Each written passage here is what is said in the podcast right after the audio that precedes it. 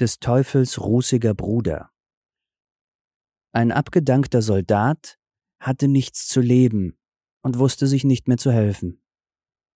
Da ging er hinaus in den Wald, und als er ein Weilchen gegangen war, begegnete ihm ein kleines Männchen, das war aber der Teufel.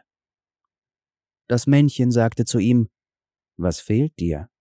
Du siehst ja so trübselig aus. Da sprach der Soldat, Ich habe Hunger, aber kein Geld. Der Teufel sagte, Willst du dich bei mir vermieten und mein Knecht sein, so sollst du für dein Leben genug haben. Sieben Jahre sollst du bei mir dienen, hernach bist du wieder frei. Aber eins sage ich dir, du darfst dich nicht waschen, nicht kämmen, nicht schnippen, keine Nägel und Haare abschneiden und kein Wasser aus den Augen wischen. Der Soldat sprach, Frisch dran, wenn's nicht anders sein kann, und ging mit dem Männchen fort. Das führte ihn geradewegs in die Hölle hinein. Dann sagte es ihm, was er zu tun hätte. Er müsste das Feuer schüren unter den Kesseln, wo die Höllenbraten drin säßen, das Haus reinhalten, den Kehrdreck hinter die Türe tragen und überall auf Ordnung sehen. Aber guckte er ein einziges Mal in den Kessel hinein, so würde es ihm schlimm ergehen.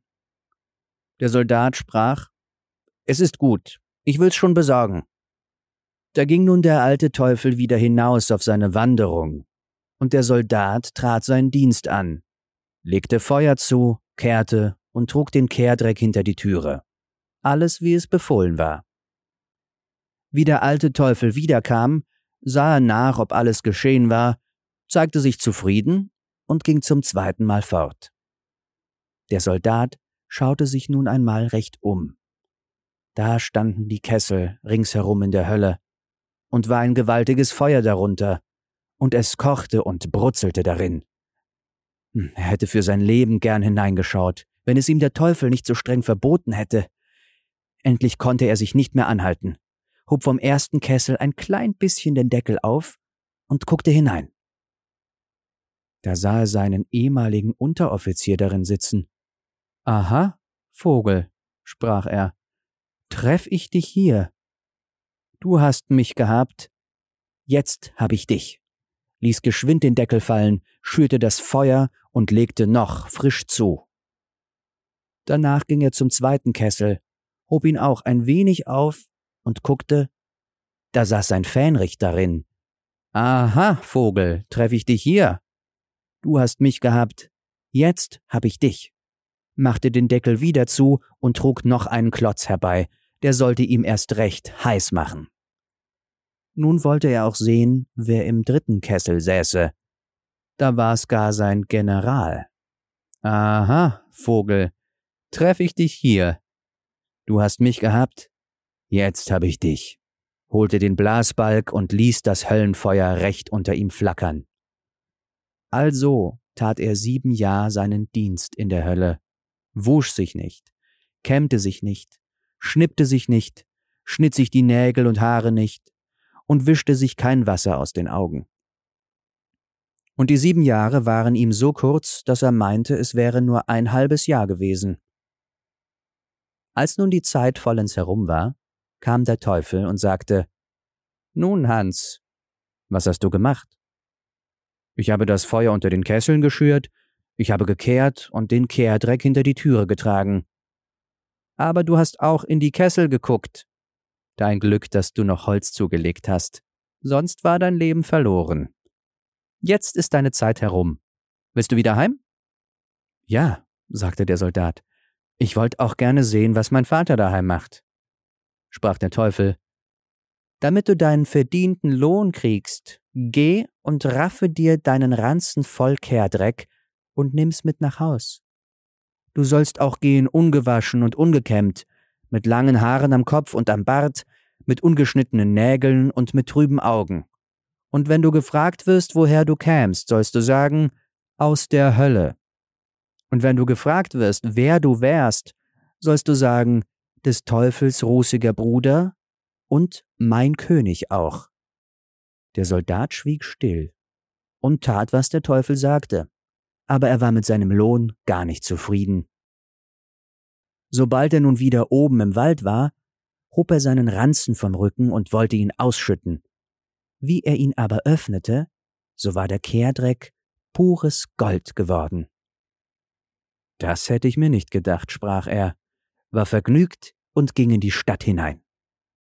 Vor dem Wirtshaus stand der Wirt, und wie ihn der herankommen sah, erschrak er, weil Hans so entsetzlich aussah, ärger als eine Vogelscheuche. Er rief ihn an und fragte, Woher kommst du? Aus der Hölle. Wer bist du? Dem Teufel sein rußiger Bruder und mein König auch. Nun wollte der Wirt ihn nicht einlassen. Wie er ihm aber das Gold zeigte, ging er und klinkte selber die Tür auf.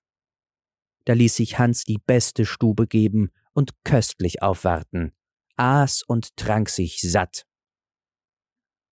Wusch sich aber nicht und kämmte sich nicht, wie ihm der Teufel geheißen hatte, und legte sich endlich schlafen. Dem Wirt aber stand der Ranzen voll Gold vor Augen und ließ ihm keine Ruhe, bis er in der Nacht hinschlich und ihn wegstahl. Wie nun Hans am andern Morgen aufstand, den Wirt bezahlen und weitergehen wollte, da war sein Ranzen weg. Er fasste sich aber kurz, dachte, du bist ohne Schuld unglücklich gewesen, und kehrte wieder um, geradezu in die Hölle. Da klagte er dem alten Teufel seine Not und bat ihn um Hilfe. Der Teufel sagte, Setze dich, ich will dich waschen, kämmen, schnippen, die Haare und Nägel schneiden und die Augen auswischen. Und als er mit ihm fertig war, gab er ihm den Ranzen wieder voll Kehrdreck und sprach, Geh hin und sage dem Wirt, er sollte dir dein Gold wieder herausgeben, sonst wollte ich kommen und ihn abholen, und er sollte an deinem Platz das Feuer schüren. Hans ging hinauf und sprach zum Wirt, Du hast mein Gold gestohlen, Gibst du's nicht wieder, so kommst du in die Hölle an meinem Platz und sollst aussehen so greulich wie ich. Da gab ihm der Wirt das Gold und noch mehr dazu und bat ihn, nur still davon zu sein. Und Hans war nun ein reicher Mann. Hans machte sich auf den Weg heim zu seinem Vater, kaufte sich einen schlechten Linnenkittel auf den Leib, ging herum und machte Musik, denn das hatte er bei dem Teufel in der Hölle gelernt. Es war aber ein alter König im Land. Vor dem musste er spielen, und der geriet darüber so in Freude, dass er dem Hans seine älteste Tochter zur Ehe versprach. Als die aber hörte, dass sie so einen gemeinen Kerl im weißen Kittel heiraten sollte, sprach sie Ich das tät, wollte ich lieber ins tiefste Wasser gehen. Da gab ihm der König die jüngste, die wollt's ihrem Vater zuliebe gern tun. Und also bekam des Teufels rußiger Bruder die Königstochter, und als der alte König gestorben war, auch das ganze Reich.